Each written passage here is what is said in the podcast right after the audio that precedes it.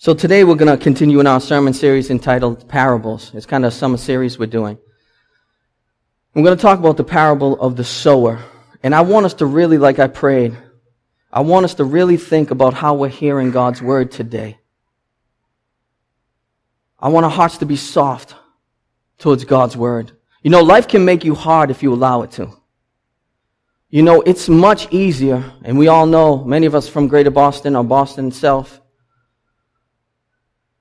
sometimes our responses to life, I'm going to get harder. I'm going to shut people off. I'm going to shut God out. I don't want to hear it anymore. I don't want to be let down again. I don't want to have to deal with this again. I don't want to have to go through this. When we harden our hearts, we lose out on abundant life.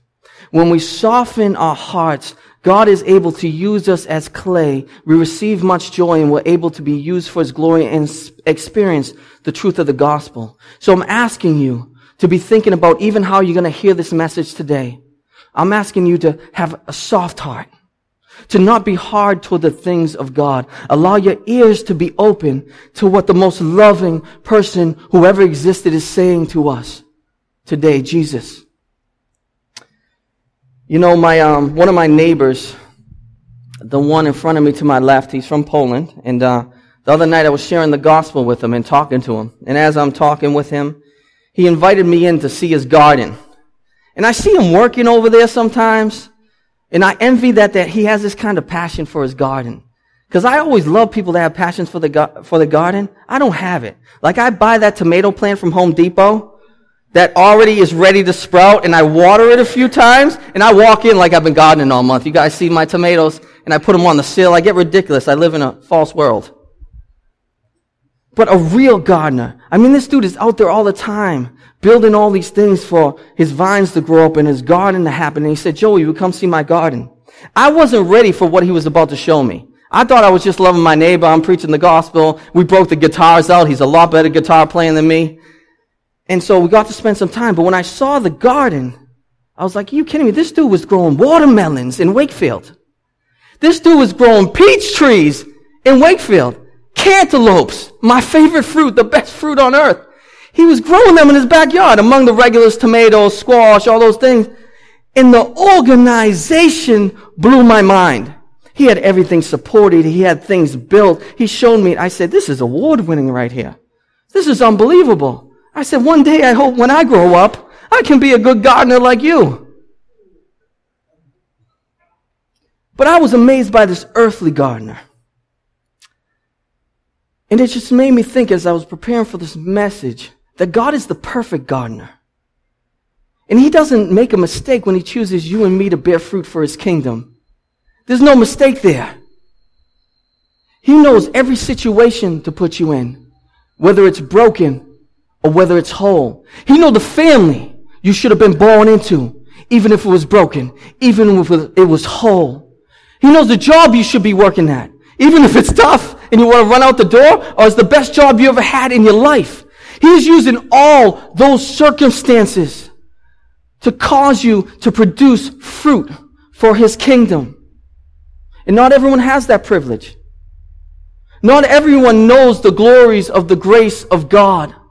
Some people reject it. Some people have deaf ears. It's a secret that only the children of God know. And I want us to revel in that today. I don't want us to take for granted that we see Jesus as the one and only holy savior of the world. Don't take for granted that your sins are forgiven. There are people waking up today with burdens too much for them to carry, who can't deal with the guilt and the shame and can't even get out of bed and who are suicidal. And we have the forgiveness of Christ running through our veins. Feel that today and let your affections be stirred for God. There's a few things I want us to pull out of today. I want us to rejoice in the fact that we get to bear fruit for the kingdom of God. This parable of the sower also helps us to understand what's beneath the surface of how different people respond to the gospel of Jesus Christ. Do you ever ask yourself that question?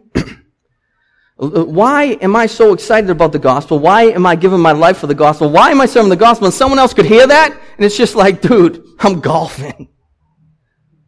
Why?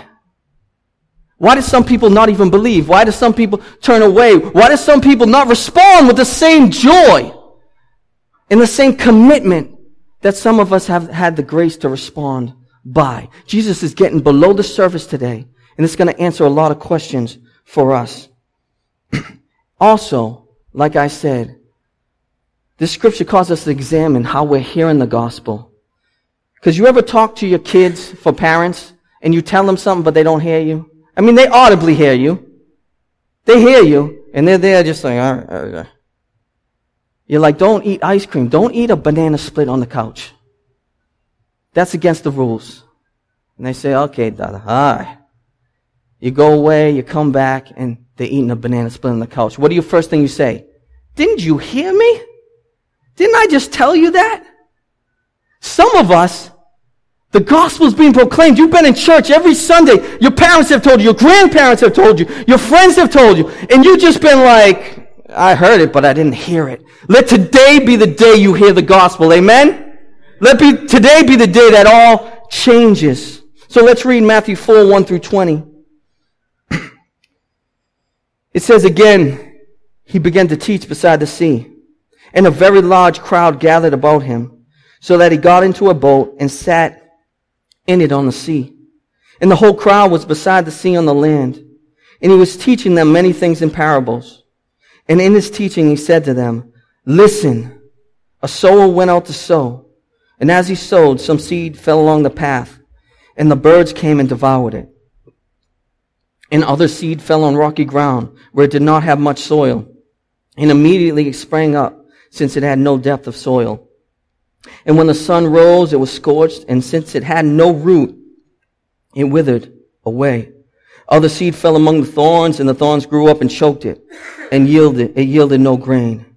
And other seeds fell into good soil and produced grain, growing up and increasing and yielding thirtyfold and sixtyfold and a hundredfold. And he said, He who has ears to hear, let him hear. And in verse 10, and when he was alone, those around him with the twelve asked him about the parables. And he said to them, To you has been given the secret of the kingdom of God. But for those outside, everything is in parables. And hear this, and I'm going to expound on this later on the sermon. This is the purpose of parables. Very deep. It will provoke you to deep theological thoughts on understanding what they call your soteriology or your understanding of salvation. He said, This is the reason I speak in parables. They may indeed see but not perceive, may indeed hear but not understand, lest they should turn and be forgiven. And he said to them, Do you not understand this parable? How then will you understand all the parables? The sower sows the word, and these are the ones along the path where the word is sown. When they hear, Satan immediately comes and takes away the word that is sown in them. And these are the ones sown on rocky ground. The ones who, when they hear, the word is immediately received, they receive it with joy, and then they have no root in themselves, but endure for a while. Then when tribulation or persecution arises on account of the word, immediately they fall away. And the others are the ones sown among thorns. They are those who hear the word, but the cares of the world and the deceitfulness of riches and the desires for other things enter in to choke the word and it proves unfruitful.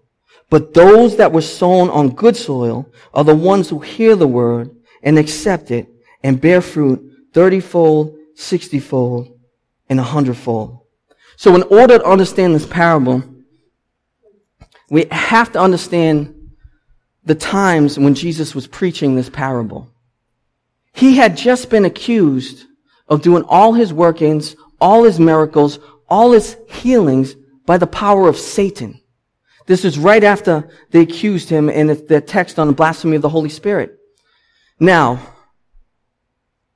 it should encourage preachers, pastors, everyone who's sharing the gospel, that Jesus got rejected more than people accepted the word he preached. Like if you look at this, and John Piper makes a great point at this, the parable of the sower, Jesus was batting 25%. Right? Or 250 if you would.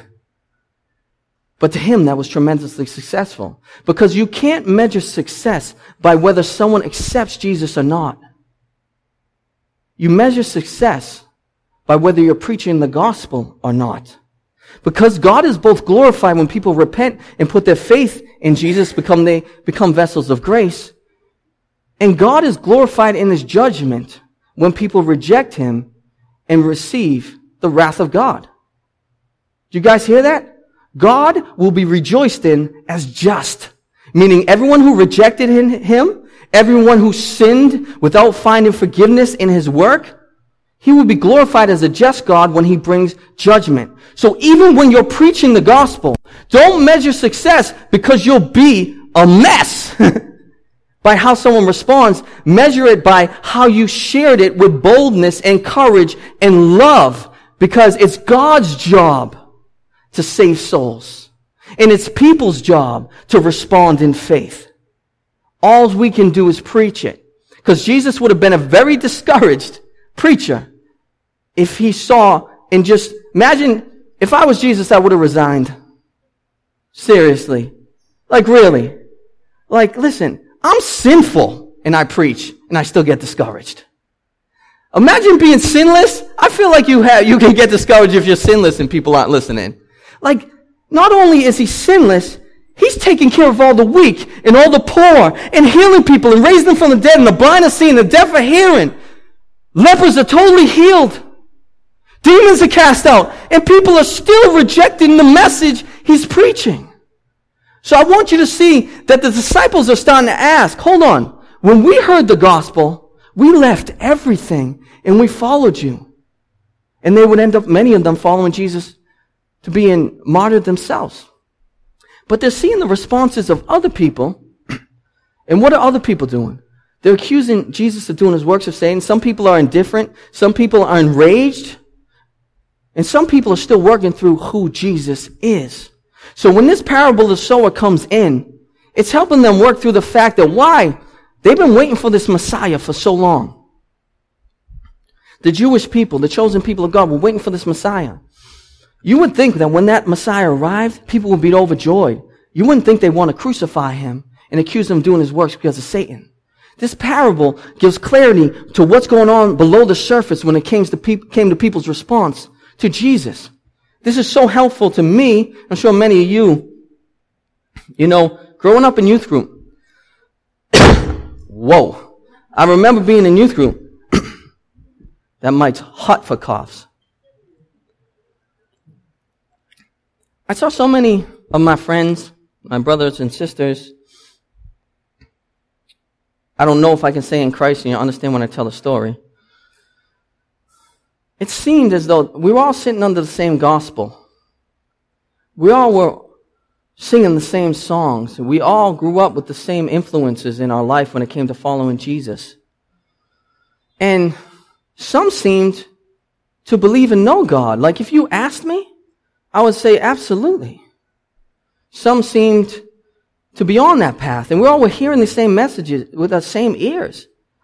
But as the years went by, I was blown away to see that probably 80 to 85% of the youth group is not following Jesus right now. So that told me that the root of the gospel did not, that the gospel didn't take root in many of those hearts. Like many of those hearts, they heard, but they didn't hear. They heard and maybe it's hard to follow Jesus. Can I get an amen? Waking up and denying yourself every day. Are you kidding me? In a self-loving culture that says love yourself. Do everything for yourself. If it pleases you, do it. If it hurts you, don't. Don't you dare sacrifice to serve someone else. Have the upper hand.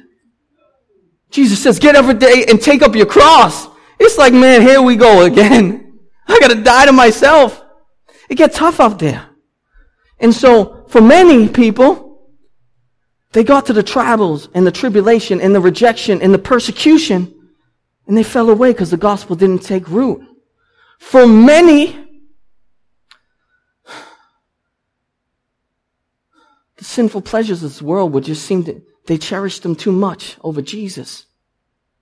And I don't want to jump too far ahead, but what I want to make in this point is, it helps us get below the surface when you ask the question, what is going on with my friends, with my family, We've heard the same gospel? Why have they responded differently? Jesus is given this whole message on the beach. The crowds are so big that he has to jump in the boat to preach to these crowds. And you gotta love Jesus. He just gets accused of doing his works by the work of Satan, which he came to defeat. And he gives a garden story. How many people respond like that? Someone says something mean about you. Let's talk about a garden. That's our loving Savior. All right, so let's break down the parable of the sower here and what Jesus said. He says first, some seed was sown on the path and the birds came to devour it. Then he says, some seed was sown on rocky ground and was scorched by the sun because it did not find root. Some seed fell among the thorns and it was choked out by the thorn. Some, yeah, it was choked out by the thorns. He finishes with saying some seed fell on good soil, took root, and produce fruit or grain. Jesus preaches this, and take note of this as you learn to understand your Savior and the nature of God. You know how preachers, I know with myself working and maturing, you always want to over explain what you said during the message so no one gets offended? Jesus had none of that in him. He had none of that in him. He would preach the message. A lot of times people would just walk off. People would be confused. People would have to work through things. Even his disciples had questions like, what did that mean? And Jesus said, you're going to work that out in your heart. And us, anyone who's preaching the gospel, we have to learn that. You know, we want people to like us so much. We're like, I hope he didn't offend you. But you know what? Sometimes we need to be offended. So that God might work greater things in our heart. And he might till the soil of our soul. But when they go back and it's just him and his disciples, the disciples ask, what did that mean? Help us understand. We're following you. We don't fully understand what the parable of the sower meant. And hear this. Because Jesus exposes what it means, and he talks very clear. he says that seed that was sowed along the path, and when the word is sown, Satan immediately comes away and takes the word that is sown. This to me is mysterious and alarming part. You see the battle against God and Satan here. That Satan actually steals the seed that was sown. And um, when I was trying to think of who may, maybe they exemplified that in this story in these times, you would have to say, I think the Pharisees. The Pharisees were the pastors of the day who, when they heard the same gospel that the disciples who gave their life for Jesus heard, they said, He's doing his work because of Satan. There was no belief. With the Pharisees, there wasn't, oh, maybe I should believe. They had no belief. They saw Jesus and said, He's, he's heretical. He's an abomination. He's blasphemous. So right away, you see that work that was sown on the path. You can look at the Pharisees' heart. And I hope many repented. I don't know. The Bible doesn't tell us. But that was that pathway where right away the bird took it away. Satan took away and they didn't even believe. You know, some people share the gospel. They won't, they don't even, it's nothing to them. Some people it's foolishness. Well, if that helps you, alright. People say that all the time. Well, if that works for you, that's good. They think you just, you gotta make up some sort of fairy tale. Like, I gotta make a fairy tale, life's gonna be too hard. You know? That's the last thing, at least, I know many of us, that's the last thing you want to do. You don't make up a pretend God, give your life for him, sacrifice for him, just so you can feel better. You lay down your life because he, there is only one God. And the Holy Spirit has made that alive in us. So some people, when it's sown on the pathway, they just immediately don't believe. Then you have the seed that's sown on rocky ground. It's those and help when you think of maybe friends or family or maybe even yourself. We need to analyze our hearts. We hear that gospel first and it's so exciting. Like, what do you mean? There's a God that forgives? What do you mean? There's a church community that's going to love me. This is awesome. There's purpose, this and that. But it says that the seed doesn't take root. And you can tell the seed doesn't take root because when the trials, the tribulations, and the persecution comes, people fall away. And what I want to break down here is, I would say, from my understanding of scripture, that they never truly were saved if you're looking from a salvific point. It never took root. Look at that word. If someone looks like they've fallen away, I would say that it never really took root in their heart. I know some of us have different theological persuasions on that, but just from my vantage point, just because of that word root, it says he never took root in them. And you see the evidence of that because they fell away when persecution came. Then you have the next one. He said the seed falls among the thorns. And he gives perfectly for us to understand this. Those are the people, and think of people because the word people is used. Those are the people when they, they hear the word, maybe even be, not believe, but accept it. But when the cares of this world, the deceitfulness of riches, the pride in possessions, when all those things, when they run into all those things, it's choked out. It is choked out. And I want to give you a good example for this. I was doing a Bible study with a bunch of men. And you know at Restoration Road, we don't go to church places, we go to unchurched places. Because if you're going to plant a church, don't just be switching people around because we're not changing New England. You know, go to the broken places. Go where people say, what are you talking about? And so I'm preaching with these men who maybe had attended Catholic church on Easter once in the last decade. And they were so happy as I talked about the gospel. And I, they were like, this is awesome. I was talking about imputed righteousness, you know, that we get God's righteousness. He takes our filth. They were fired up. I'm telling you, it's outside. The sun was shining. People were fired up. But then we got to the passage that you had to forsake sexual immorality. Woo! Some people just got like, oh shoot. Everyone's, when I say everyone's, their look changed on their face. The Bible study ended and there was 12 dudes lined up to talk to me. Like, what do you mean, dude? What are you trying to say to me? And I was like, people act like, when you're a pastor, it's funny people act like you're coming up with this stuff at home and just bring it out. Like, let me tell you something. Like, I'm, dude, I'm a Christian pastor. I gotta preach the scriptures. I can't switch this up for you. It's my job to say what Jesus said. But I've shared that story before with you, but I want you to hear this now. From what I know, and I can't judge any man's soul, but just from my viewpoint, because I remember all those faces standing there, not one of them is following Jesus right now. Because that was too much of a treasure to them. They said, I can't give that up. And so their faith was choked. Because when you treasure anything above Jesus, you will not endure. And Jesus is teaching that us below the surface. And finally, he gets this beautiful, beautiful part that I want us to revel in today. He said, but some, hear the happiness in this, hear the joy in this, hear the celebration in this, hear you and me and we in this. Some seed falls on good soil and it produces 30 fold, 60 fold, 100 fold. How awesome is it that we get to produce fruit for Jesus? We know how broken we are. We know how undeserving we are. That He would gift us. That we could proclaim His gospel, serve His church, love His people, and even love our enemy. What a privilege. You know, I heard this pastor preach, and the dude just kept saying, things we wouldn't categorize as a privilege, he kept saying, what a privilege. And I kept saying, this dude. He was like, I got to visit a guy that just got incarcerated. What a privilege. Then he said, Oh, this guy fell back into addiction. He was in a detox and I got to visit him. What a privilege. Oh, this person was dying. They were sick. I got to visit them and share the gospel. What a privilege that I got to be there. What a privilege. I want us to look at our lives like that. What a privilege that we can get up every day and take up our cross and follow Him. What sacrifice is that really?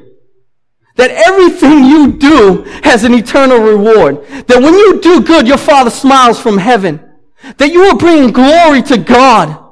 Every time you share the gospel, love your enemy, or do good. It feels good to do good. Amen?